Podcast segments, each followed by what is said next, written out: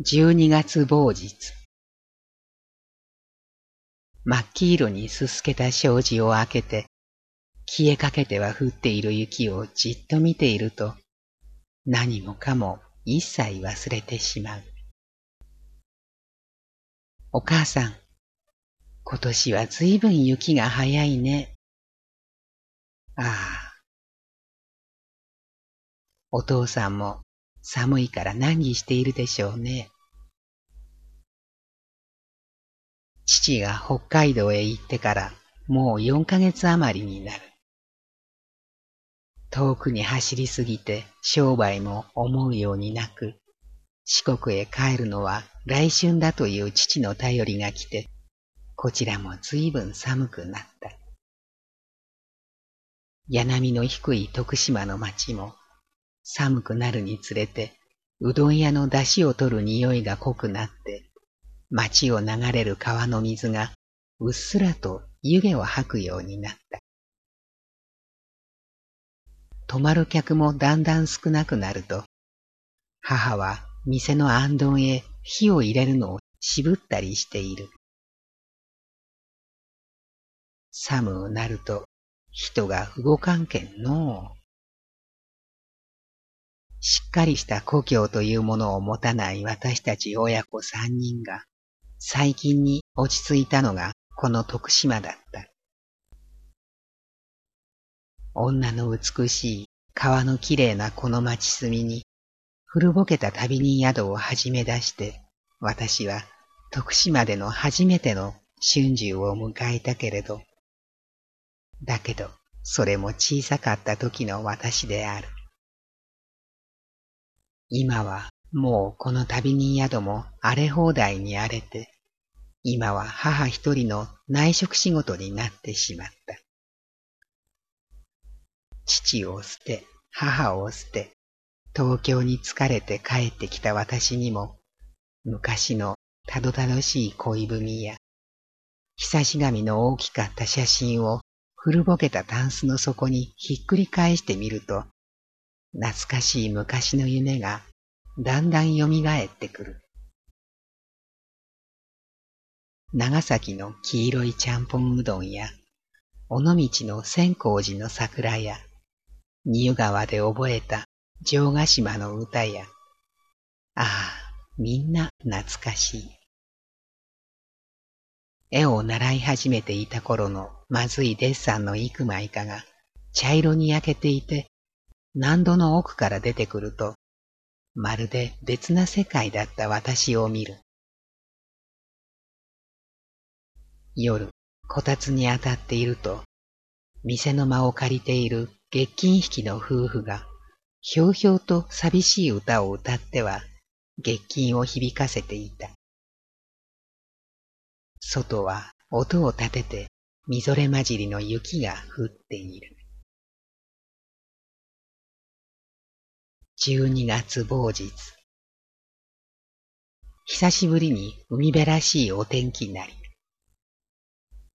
二三日前から泊まり込んでいる何は節語りの夫婦が二人とも黒い士官巻きを首に巻いて朝早く出て行くと、すすけた広い台所には、イワシを焼いている母と私と二人きりになってしまう。ああ、田舎にも退屈してしまった。お前もいい加減で遠くへ行くのをやめて、こっちで身を固めてはどうかい。お前をもらいたいという人があるぞな。へえ、どんな人ですか？実家は京都の正午院のせんべい屋でな。跡取りやけど、今こっちへ来て市役所へ勤めておるがな。いい男や。どうやろう。会うてみようかしら。面白いな何もかもが子供っぽく愉快だった。田舎娘になって、初々しく顔を赤めて、お茶を召し上がれか。車井戸の鶴瓶を上げたり下げたりしていると、私も娘のように心が弾んでくる。ああ、情熱の毛虫。私は一人の男の血をイタチのように吸い尽くしてみたいような気がする。男の肌は寒くなると布団のように恋しくなるものだ。東京へ行きましょう。夕方の散歩にいつの間にか足が向くのは駅への道だ。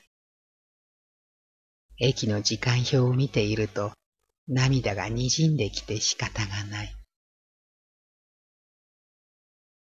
12月某日。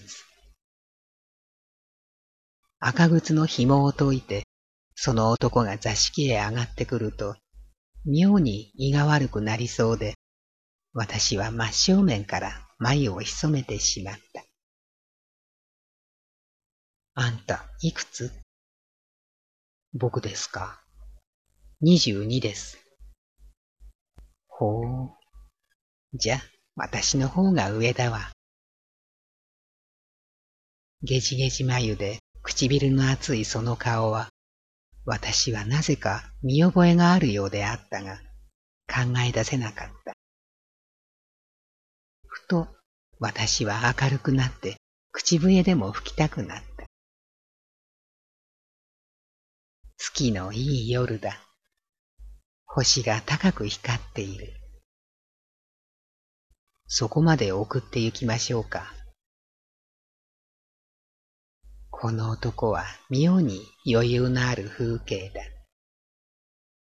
入れ忘れてしまった国旗の下をくぐって、月の明るい街に出て行くと、濁った息をふっと一時に吐くことができた。一丁歩いても、二丁歩いても二人とも黙って歩いている。川の水が妙に悲しく胸に来て、私自身が浅ましくなってきた。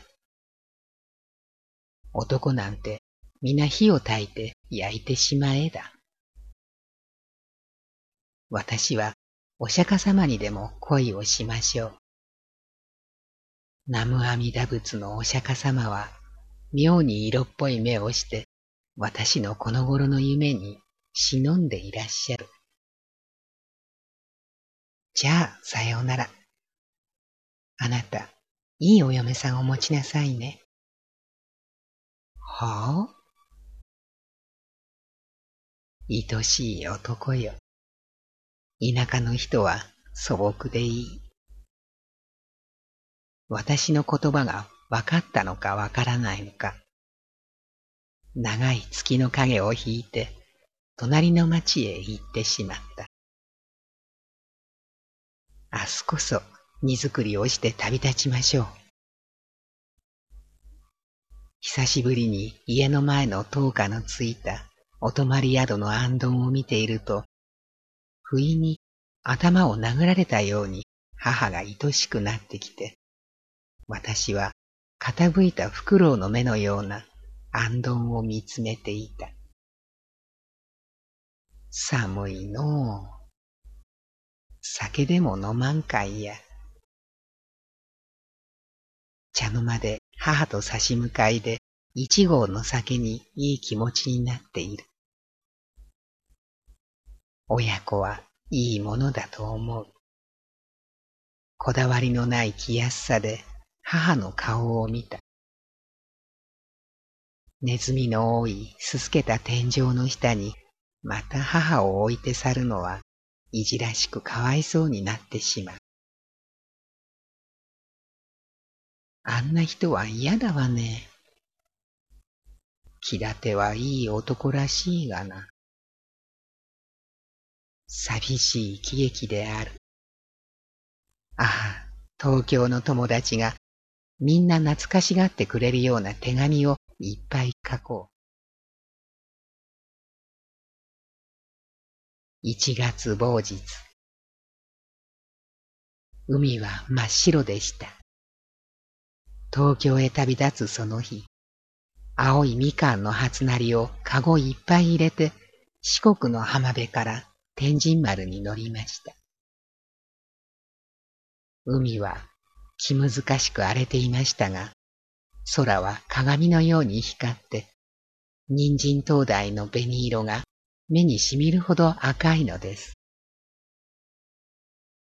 島での悲しみはすっぱり捨ててしまおうと、私は冷たい潮風を受けて遠く走る帆船を見ました。一月の白い海と初なりのみかんの匂いは、その日の私を売られてゆく女のように寂しくしました。一月某日。暗い雪空だった。朝の膳の上には、白い味噌汁に高野豆腐に黒豆が並んでいる。何もかも水っぽい舌触りだ。東京は悲しい思い出ばかりなり、いっそ京都か大阪で暮らしてみようかと思う。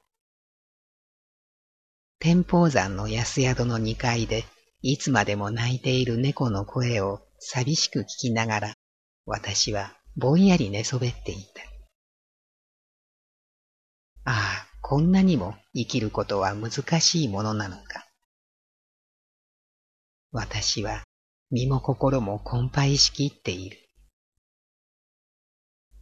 塩臭い布団はまるで魚の腹渡のようにずるずるに汚れていた。風が海を叩いて波音が高い。空っぽの女は私でございます。生きてゆく才もなければ、生きてゆく富もなければ、生きてゆく美しさもない。さて、残ったものは血の気の多い体ばかりだ。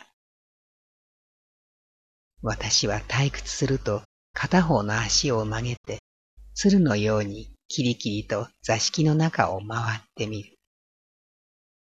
長いこと文字に親しまない目には、ご一泊一円よりと壁に貼られた文句を拾い読みするばかりだった。夕方から雪が降ってきた。あっちを向いてもこっちを向いても旅の空なり。もう一度四国のふるさとへ逆戻りしようかとも思う。とても寂しい宿だ。古傷や恋のマントに向かい酒。お酒でも楽しんでじっとしていたい晩なり。たった一枚のハガキを見つめて、いつからか覚えた俳句を書き殴りながら、東京のたくさんの友達を思い浮かべていた。皆、どの人も自分に忙しい人ばかりの顔だ。汽笛の音を聞いていると、私は窓を引き上げて、雪の夜の沈んだ港を眺めている。青い火を灯した船がいくつも眠っている。お前も私もバガボンド。雪が降っている。考えても見たことのない遠くに去った初恋の男が急に恋しくなってきた。こんな夜だった。あの男は城ヶ島の歌を歌っていた。新章の歌も歌った。懐かしい尾道の海はこんなに波が荒くなかった。二人でかぶったマントの中でマッチをすり合わしてお互いに見合った顔。あっけない別れだった。一直線に墜落した女よという最後の頼りを受け取って、もう七年にもなる。あの男はピカソの絵を論じ、描いたの詩を愛していた。私は頭を殴りつけている強い手の痛さを感じた。どっかで三味線の音がしている。私は呆然と座り、いつまでも口笛を吹いていた。一月某日。さあ、素手で何もかもやり直しだ。市の職業紹介所の門を出ると、天満行きの電車に乗った。紹介された先は毛布の問屋で、私は女学校卒業の女事務員です。どんより走る街並みを眺めながら、私は大阪も面白いと思った。誰も知らない土地で働くこともいいだろう。枯れた川岸の柳の木が腰をもみながら大風に揺れている。毛布問屋は案外大きい店だった。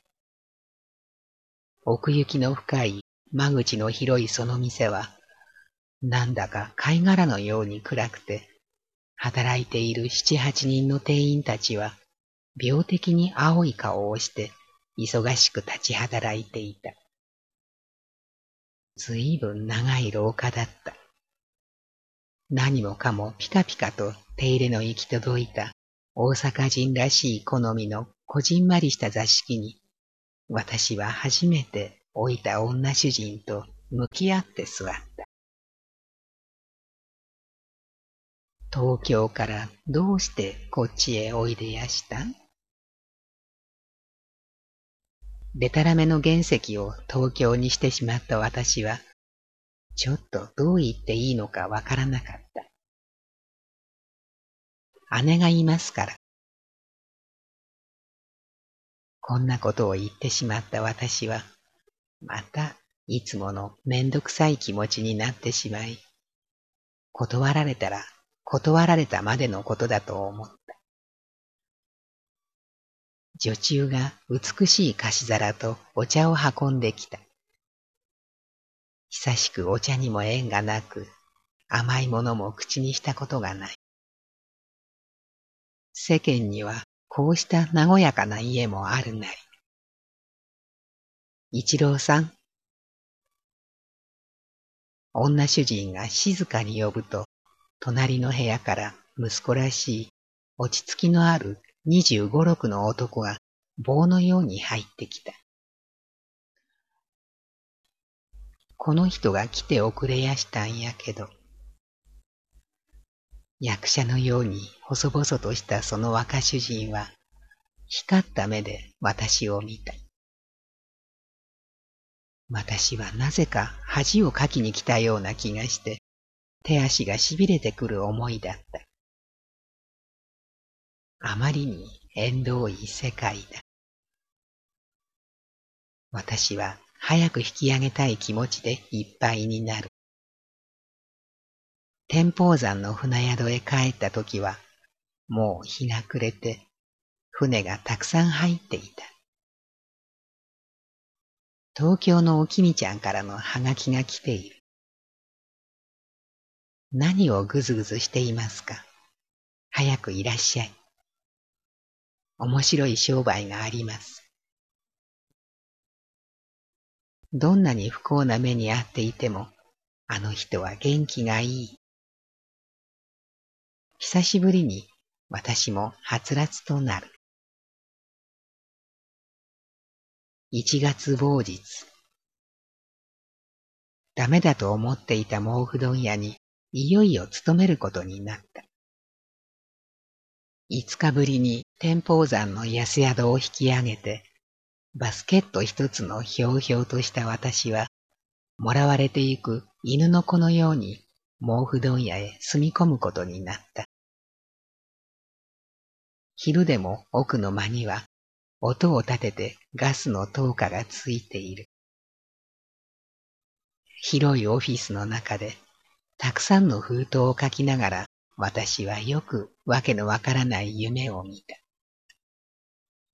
そして何度もしくじっては自分の顔を叩いた。ああ、幽霊にでもなりそうだ。青いガスの灯火の下でじっと両手を揃えて見ていると、爪の一つ一つが黄色に染まって、私の十本の指は蚕のように透き通って見える。三時になるとお茶が出て、八橋が山盛り店へ運ばれてくる。店員は皆で国にいた。その中で小僧が六人。配達に出て行くので誰が誰やらまだ私にはわからない。女中は下働きのお国さんと上女中のお糸さんの二人きりである。お糸さんは昔の御殿女中みたいに眠ったような顔をしていた。関西の女は物腰が柔らかで何を考えているのだかさっぱりわからない。遠くからおいでやしてこんなとこ新規だっしゃろ。お糸さんは引き詰めた桃あれをかしげてキュキュッと糸をしごきながら、見たこともないような綺麗な布を縫っていた。若主人の一郎さんには、十九になるお嫁さんがあることも、お糸さんが教えてくれた。そのお嫁さんは、一岡の別宅の方にお産をしに行っているとかで、家は何か気が抜けたように静かだった。夜の八時には、もう大戸を閉めてしまって、九人の番頭や小僧たちが皆どこへ引っ込むのか、一人一人いなくなってしまう。ノリのよく効いた硬い布団に、のびのびといたわるように両足を伸ばして天井を見上げていると、自分がしみじみ哀れにみすぼらしくなってくる。お糸さんとお国さんの一緒の寝床に、高下駄のような感じの黒い箱枕がちゃんと二つ並んで、お糸さんの赤い胴抜きのしてある長襦袢が布団の上に投げ出されてあった。私はまるで男のような気持ちで、その赤い長襦袢をいつまでも見ていた。姉妹を使っている二人の若い女は、笑い声一つ立てないで、ピチャピチャい音を立てている。あの白い、産毛のあるお糸さんの美しい手に触れてみたい気がする。私はすっかり男になりきった気持ちで赤い長襦袢を着たお糸さんを愛していた。黙った女は花のように優しい匂いを遠くまで運んでくるものだ。涙の滲んだ目を閉じて眩しい灯火に私は顔を背けた。一月某日。毎朝の芋がゆにも私は慣れてしまった。東京で吸う赤い味噌汁は懐かしい。里芋のコロコロしたのを薄く切って、小松菜を一緒に炊いた味噌汁はいいものだ。荒巻き酒の一切れ一切れを身を剥がして食べるのもうまい。大根の切り口みたいな大阪のお天道様ばかりを見ていると、塩辛いおかずでも添えて、うまい茶漬けでも食べてみたいとジムをとっている私の空想は何もかもあわあわしく子供っぽくなってくる。雪の頃になると、いつも私は足指に霜焼けができて困った。夕方、たくさん荷箱を積んである陰で、私は人に隠れて思い切り足をかいていた。指が赤くほてってコロコロに膨れ上がると針でも突き刺してやりたいほど切なくてしようがなかった。ほう。えらい霜焼けやな。番頭の賢吉さんが驚いたように覗いた。霜焼けやったら、キセルでさすったら一番や。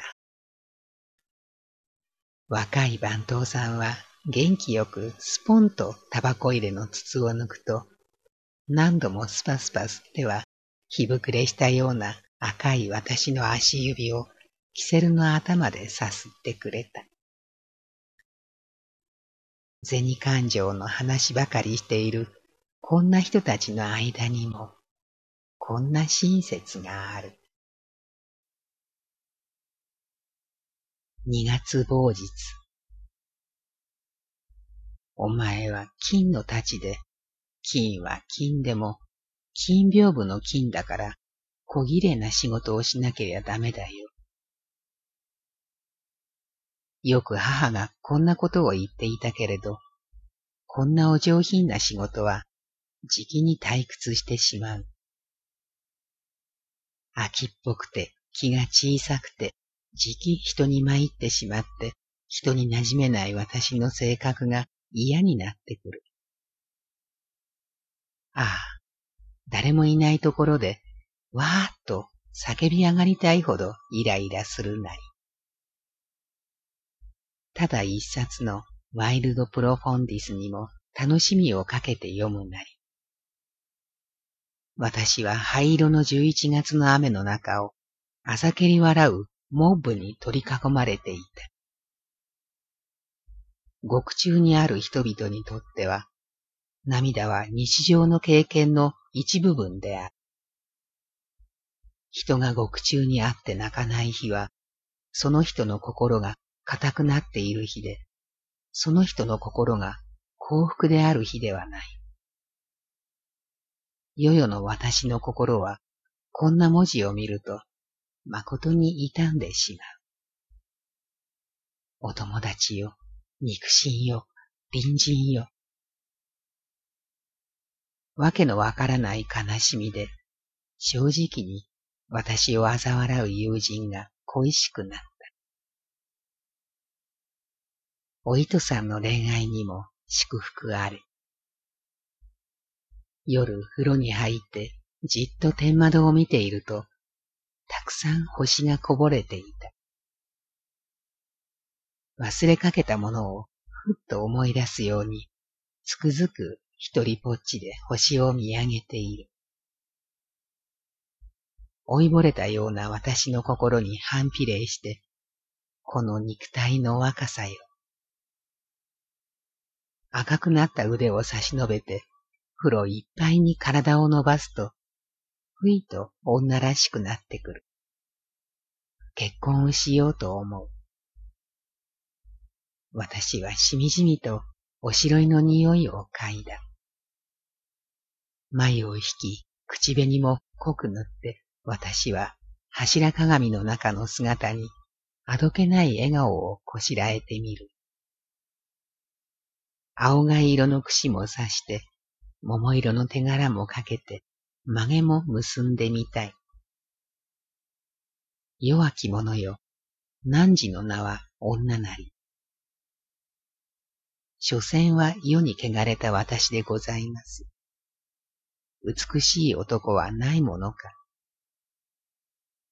懐かしのプロバンスの歌でも歌いましょうか。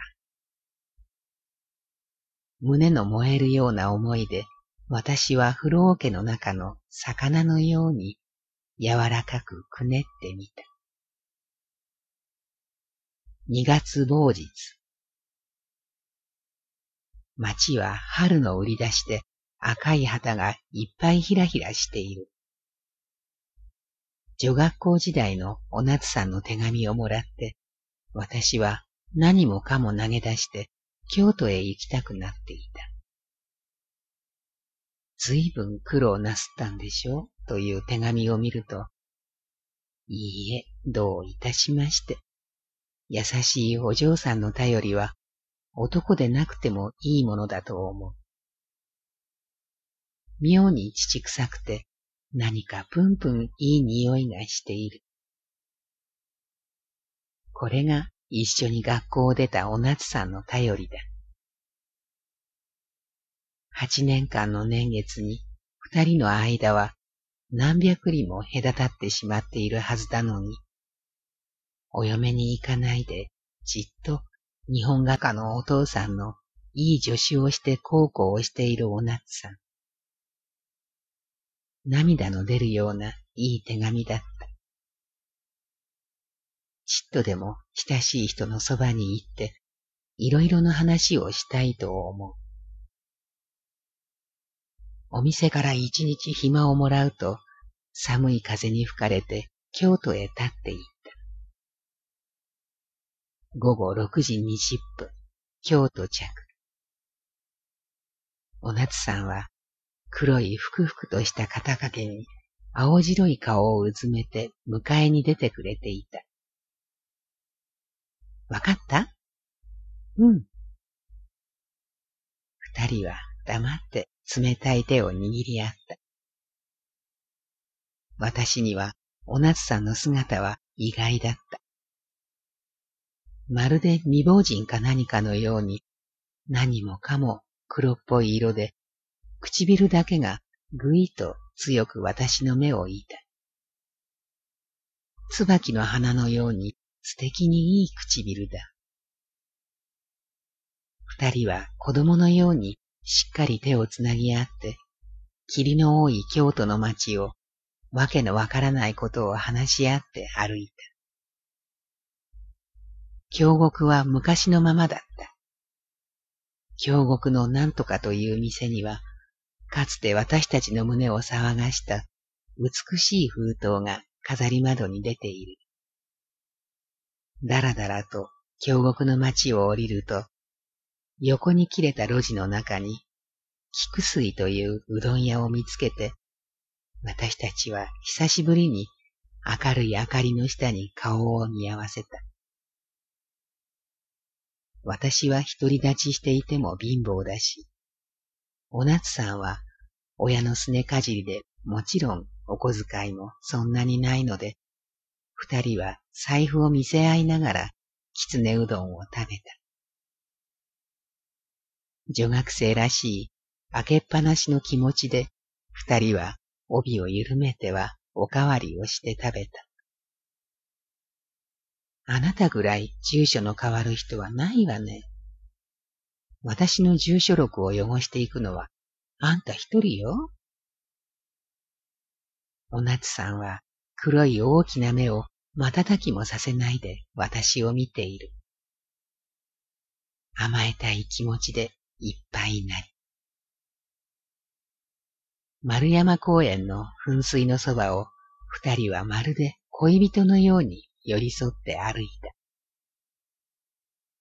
秋の鳥部山はよかったわね。落葉がしていて、ほら、二人でお春伝兵衛の墓にお参りしたことがあったわね。行ってみましょうか。お夏さんは驚いたように目を見張った。あなたはそれだから苦労するのよ。京都はいい街だ。夜霧がいっぱい立ち込めた向こうの立ち木のところで、夜鳥が鳴いている。下鴨のお夏さんの家の前がちょうど交番になっていて、赤い灯火がついていた。門の釣り道路の下をくぐって、そっと二階へ上がると、遠くの寺でゆっくり鐘を打つのが響いてくる。面倒な話をくどくどするより、黙っていましょう。お夏さんが火を取りに開花に降りていくと、私は窓にもたれて、しみじみと大きいあくびをした。七月某日。丘の上に松の木が一本。その松の木の下でじっと空を見ていた私です。真っ青い空に追い松の葉が針のように光っていました。ああ、なんという生きることの難しさ。食べることの難しさ。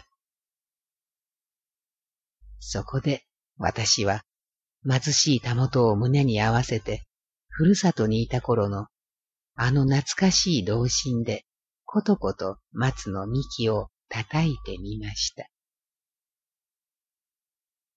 この追い松の詩をふっと思い出すと、とても寂しくて、黒ずんだ緑の木立ちの間を私はむやみに歩くのだ。久しぶりに私の胸にエプロンもない。おしろいも薄い。日傘をくるくる回しながら、私はふるさとを思い出し、丘のあの追い松の木を思い浮かべた。下宿に帰ってくると、男の部屋には大きな本箱が置いてあった。女房をカフェに働かして自分はこんな本箱を買っている。いつものように二十円ばかりの金を原稿用紙の下に入れておくと、誰もいない気安さにくつろいだ気持ちで押し入れの汚れ物を探してみる。あの、お手紙でございます。そう言って下宿の女中が手紙を持ってきた。六千切手を貼ったかなり熱い女の封書である。私は妙な気持ちで爪を噛みながら、ただならぬ寂しさに胸がときめいてしまった。私は自分を嘲笑しながら、押し入れの隅に隠してあったかなり熱い女の手紙の束を見つけ出したのだ。やっぱり温泉がいいわねとか、あなたの沢子よりとか、あの世泊まってからの私はとか、私は歯の浮くような甘い手紙に震えながら突っ立ってしまった。温泉行きの手紙では私もお金を用意しますけれども、あなたも少し作ってくださいと書いてあるのを見ると、私はその手紙を部屋中にばらまいてやりたくなっている。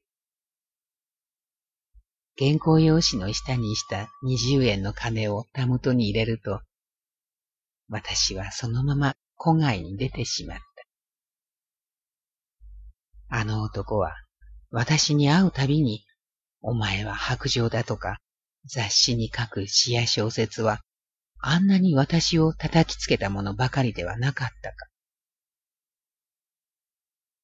私は肺病で強靭じみている、その不幸な男のために、あのランタンの下で、あなた一人に身も世も捨てた、と歌わなくてはならなかったのだ。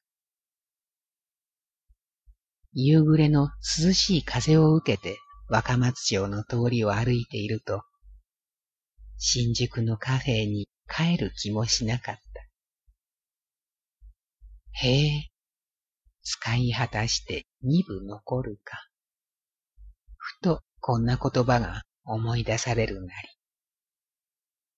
あなた、私と一緒に温泉に行かない？私があんまり酔っ払っているので、その夜、トキちゃんは寂しい目をして私を見ていた。七月某日。ああ、人生、至るところに生山ありだよ。男から詫びの手紙が来る。夜、トキちゃんのお母さんが裏口へ来ている。トキちゃんに五円貸すなり。チューインガムを噛むより味気ない世の中。何もかもが吸い殻のようになってしまった。貯金でもして久しぶりに母の顔でも見てこようかしらと思う。私はコック場へ行くついでにウイスキーを盗んで飲んだ。七月某日。魚屋の魚のように寂しい目覚めなり。四人の女はドロドロに崩れた白い液体のように一切を休めて眠っている。私は枕元のタバコを食い出しながら投げ出されたトキちゃんの腕を見ていた。まだ十七で肌が桃色だ。お母さんは雑式で氷屋をしていたが、お父っつぁんが病気なので、二三日おきにトキちゃんのところへ裏口から金を取りに来た。カーテンもない青い空を映した窓ガラスを見ると、西洋品料理の赤い旗がまるで私のようにヘラヘラ風に膨らんでいる。カフェに勤めるようになると、男に抱いていたイリュージョンが夢のように消えてしまって、みんな一山いくらに品が下がって見える。別にもうあの男に稼いでやる必要もないゆえ、久しぶりにふるさとのしょっぱい風を浴びようかしら。ああ、でもかわいそうなあの人よ。それは、ドロドロの街路であった。壊れた自動車のように私は突っ立っている。今度こそ身売りをして金をこしらえ、みんなを喜ばせてやろうと。今朝ははるばると幾十日目でまた東京へ帰ってきたのではないか。どこを探したって買ってくれる人もないし。俺は活動を見て五十銭のうな丼を食べたら、もう死んでもいいと言った。今朝の男の言葉を思い出して、私はさめざめと涙をこぼしました。男は下宿だし、私がいれば宿料がかさむし、私は豚のように草木を嗅ぎながらカフェからカフェを歩き回った。愛情とか肉親とか世間とか夫とか。脳の腐りかけた私には、みんな縁遠いような気がします。叫ぶ勇気もないゆえ、死にたいと思ってもその元気もない。私の裾にまつわってじゃれていた子猫のおてくさんはどうしたろう。時計屋の飾り窓に私は女泥棒になった目つきをしてみようと思いました。なんと、上辺ばかりの人間がうろうろしていることよ。肺病は馬の粉汁を飲むと治るって。辛い辛い男に飲ませるのは真珠ってどんなものだろう金だ、金だ。金が必要なのだ。金は天下の回り物だって言うけど、私は働いても働いても回ってこない。なんとか奇跡は現れないものか、なんとかどうにかできないものか。私が働いている金はどこへ逃げて行くのだろう。そして結局は白状者になり、ボロカス女になり、死ぬまでカフェだの、女中だの、ボロカス女になり果てる。私は働き死にしなければならないのだろうか。病にひがんだ男は、お前は赤い豚だと言います。矢でも鉄砲でも飛んでこい。胸くその悪い男や女の前に、文子さんの腹渡を見せてやりたい。かつてあなたがあんまり私を邪険にするので、私はこんな詩を雑誌に書いてあなたに報いたことがある。浮いた稼ぎなので、あなたは私にイライラしているのだと、善意に解釈していた大馬鹿者の私です。そうだ。帰れるくらいはあるのだから、汽車に乗ってみましょう。あの快速船のしぶきもいいじゃないの。人参灯台の朱色や青い海。つつんつんだ。容疑者、容疑者。誰も見送りのない私は、お葬式のような悲しさで、何度も不幸な目にあって乗る東海道線に乗った。